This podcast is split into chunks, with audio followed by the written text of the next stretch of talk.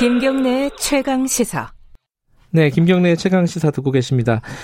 지금 비가 뭐 기록적인 뭐 장마, 어, 태풍까지 지금 오늘 온다고 하고요. 이렇게 비가 많이 오면은 항상 이제 저희들이 그 일종의 루틴이 있습니다. 이 비 피해를 받는 사람들이 있고 그거를 어 복구하는 작업들이 있고 그것들 계속 이제 뉴스 화면에서 보게 되잖아요. 근데 그 사람들 어비 피해를 받는 사람들 잘 보시면요. 다 어렵고 힘든 사람들이에요, 대부분. 어 최근에는 또 이 반지하 이 얘기가 영화 기생, 기생충 때문에 좀 이슈가 되지 않았습니까? 여전해요. 여전히 반지하 집에서 사시는 분들이 있고 그 집은 비가 올 때마다 불안에 떨 수밖에 없는 거죠. 어, 도시의 취약한 주거 형태에 대해서 이 최근에 이제 비도 많이 오고 왔으니까 관련된 얘기를 좀 나눠볼게요. 어, 저 이름이 여기 있습니다. 한국도시연구소 최은영 소장님 스튜디오에 모셨습니다. 안녕하세요. 네, 안녕하세요. 어, 반지하 주택이 얼마나 됩니까? 이게 파악이 돼요, 이거는? 네. 통계적으로? 2000, 2005년부터 통계청에서 어. 인구주택 총조사에서 파악하고 있는데요. 예. 예, 전국적으로 2015년 인구주택 총조사 기준으로 예. 36만 가구 정도가 반지하 혹은 지하에 살고 있는 것으로 알려져 있습니다. 36만? 네 네. 음. 그런데 이 대부분은 네. 서울에 23만, 경기도에 10만, 인천에 2만, 더하면 한 35만 가구 정도 어? 되는데요. 다 수도권에 있네요? 네. 96% 음. 정도가, 그러니까 거의 대부분이 수도권에 거주하고 있는 가구라고 보시면 되겠습니다. 그러니까 수도권은 워낙 밀집돼 있으니까 음, 네. 주거가 부족해서 음, 네. 그러니까 다른 지방은 뭐 지하나 반지하에서 살 정도는 아니라는 거죠 공간 자체가. 네. 어쨌든 어 35만 명이면은 35만 어, 가구니까 훨씬 가구, 더 많은. 가구면은 적지 않은 숫자죠. 네, 그죠? 네, 이 요번에 이제 실제로 시흥 쪽에서 이 네. 정밀한 조사를 하셨다고. 이건 왜 네. 하신 거예요?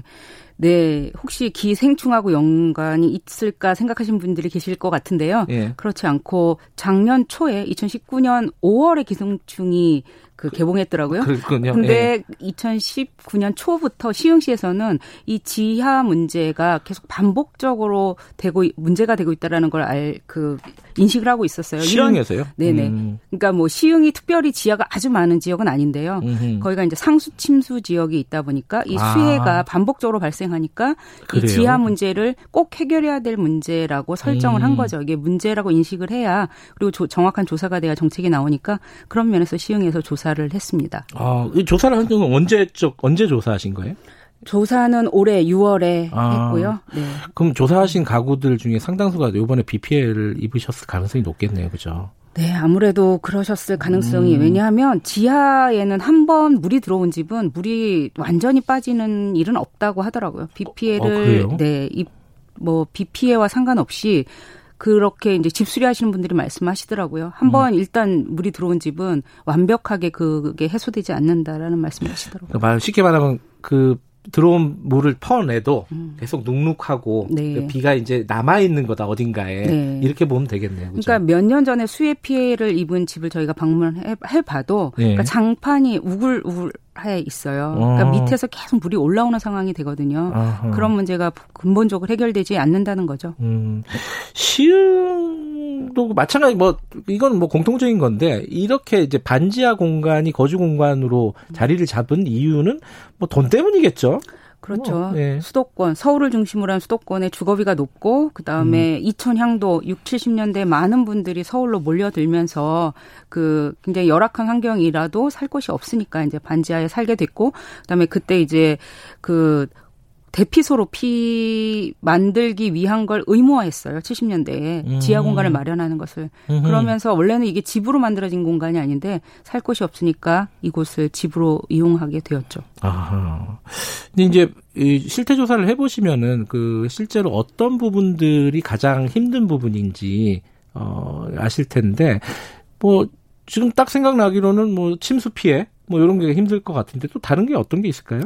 네, 뭐 침수 피해가 상습적으로 일어나는 곳은 사실 지하 중에서도 일부이고요. 아. 가장 그래서 조사해 보면 힘드신 거는 네. 눅눅함과 네. 습기와 곰팡이이고요. 음, 네. 그리고 이제 햇볕이 안 드는 문제, 네. 이런 문제, 그 다음에 뭐 쥐, 바퀴벌레 같은 벌레들 이런 문제들이 심각하죠. 그러니까 음. 습하다 보니까 그런 벌레가 많이 자랄 수밖에 없는 상황이 되고 있습니다. 아, 벌레도 상대적으로 많고. 근데 그러면 어떻게 해야 되는 거예요, 이거를? 이게 뭐, 한순간에 내일부터 뭐 반지하에 살지 마, 이럴 수도 없는 거잖아요. 네. 이미 사람들이 살고 있는데. 네. 방법, 뭐, 대안은 뭐 어떻게 지금 계획을 하고 계신가요? 네, 일단은 반지하는 다른 지옥고라고 하잖아요. 다른 거치하고 좀 다르더라고요. 지하, 옥탑방, 고시원? 고시원인데요. 네, 네.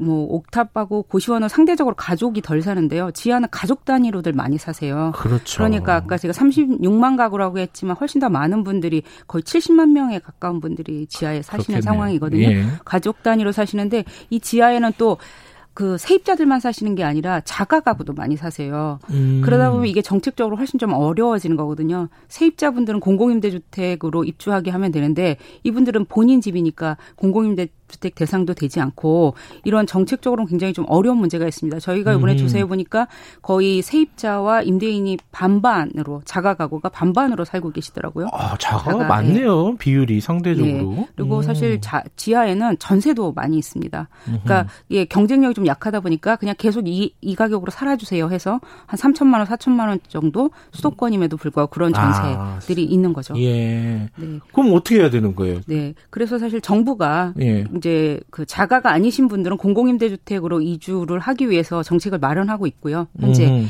그러니까 지하에 사시는 분들도 좀 희망을 가지고 정부 정책을 잘 보셨으면 좋겠고요. 네. 일단 자가가 아니신 분들은 공공임대주택으로 이주할 계획을 정부가 세우고 있다. 음. 그리고 이제 자가인 분들은 이제 더 네. 문제가 될 수 있는데요. 공공재개발이라는 방식이 서울에서 도입될 예정이거든요. 음. 그러니까 영세 가옥주 분들인데 재개발 사업을 하면 보통 이분들은 쫓겨 나시게 되거든요. 분담금을 부담할 수가 없어서 아, 네. 추가 분담금을 낼 수가 없으니까 네, 네. 예. 그렇게 되는데 공공 재개발이라는 방식이라는 걸 정부가 발표를 했어요. 네. 공공이 조금 관여를 해서 쫓겨나지 않는 개발을 하는 것인데 이런 방식이 서울뿐 아니라 이렇게 시흥처럼 상수 침수 구역에는 적용이 되어서 쫓겨나지 않고 영세 가옥주들도 그런 개발이 이루어졌으면 하는 바람입니다. 음, 그건 좀 시간이 걸리겠네요. 아무래도 그죠? 네. 음. 근데 이제 그런 부분이 있긴 하지만 이게 뭐 음. 공공재개발이라는 큰 형태의 개발만 있는 게 아니라 소규모 그 개발의 형태도 지금 공공성이 가미된 도시재생 음. 등을 포함해서 좀 이루어지고 있거든요.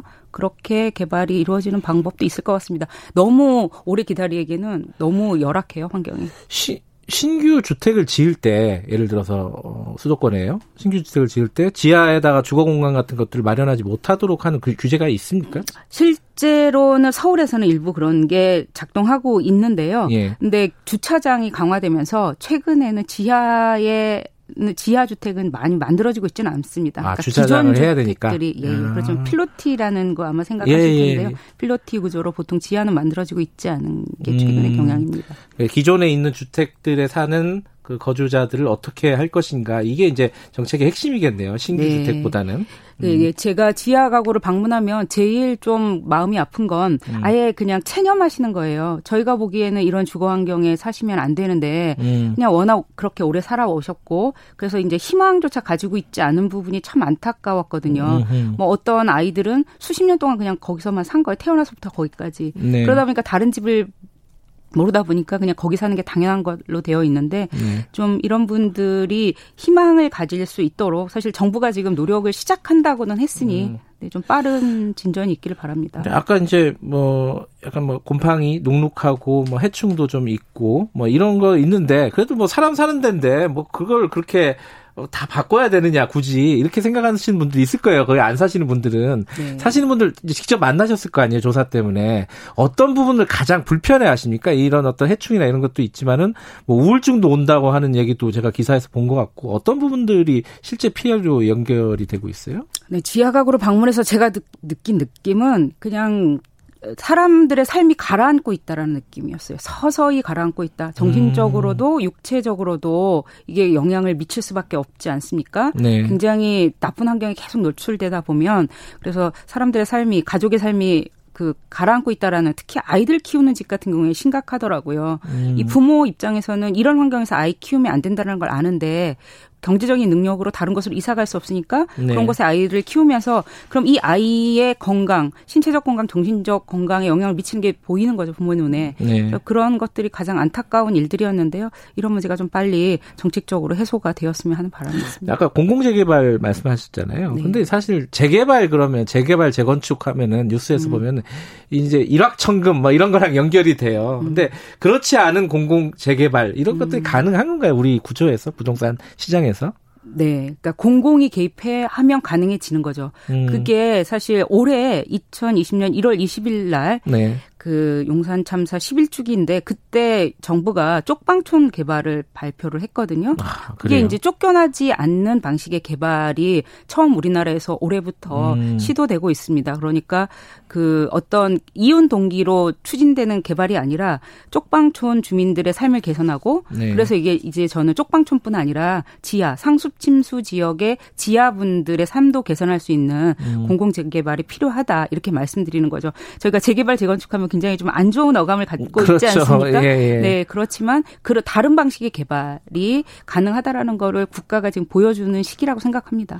지금 사실 부동산 시장이 전 사회적인 이슈예요. 그죠? 집값이 너무 많이 오르고 있다고 얘기를 하고 있고.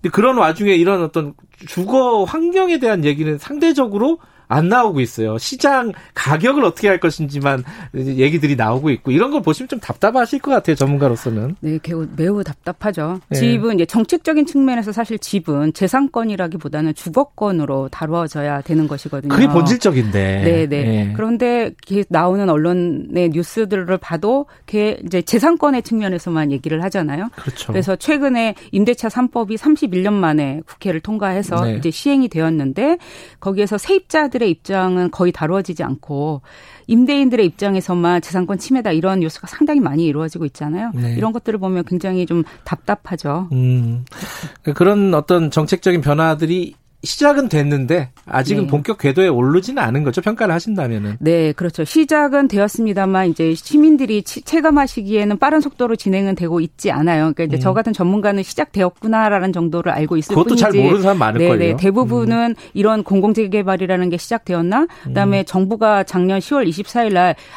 주거권을 보장하겠다는 발표를 했거든요. 그래요. 네. 그런 것도 잘 몰라요. 네, 이런 거를 발표했고 이제 네. 재건축 초과이익 환수를 음. 해서 주거복지에 쓰겠다. 음. 주거복지를 잘하는 이제 시흥시나 전라북도 전주시처럼 굉장히 좀 잘하는 지자체들이 있거든요. 음. 이런 지자체에 주거복지에 쓰겠다. 이런 계획들을 발표를 하게 하고 있는데요. 향후에 그러니까 주거권으로서의 집이 좀 더 많이 사회적으로 관심을 받고 대책이 나오기를 기대하겠습니다. 집이 재산이기도 하지만은 어, 죽어 사는 곳이잖아요. 그게 네. 본질이죠. 네. 여기까지 듣겠습니다. 고맙습니다. 한국도시연구소 최은영 소장이었고요. 김경래 최강시사 오늘은 여기까지 하겠습니다. 지금요 현재 제주도 남부 어, 제주도하고 우리나라 남부 곳곳에 비가 내리고 있답니다. 경남 일부 지역에는 시간당 40mm 폭우가 쏟아지고 있고요. 진주시 지역에는 호우 경보가 발효됐다고 하고요. 출근길이죠. 자, 운전 조심하시고 폭우 대비 잘 하시고 내일 건강하게 뵙겠습니다. 내일 아침 7시 20분에 다시 돌아옵니다.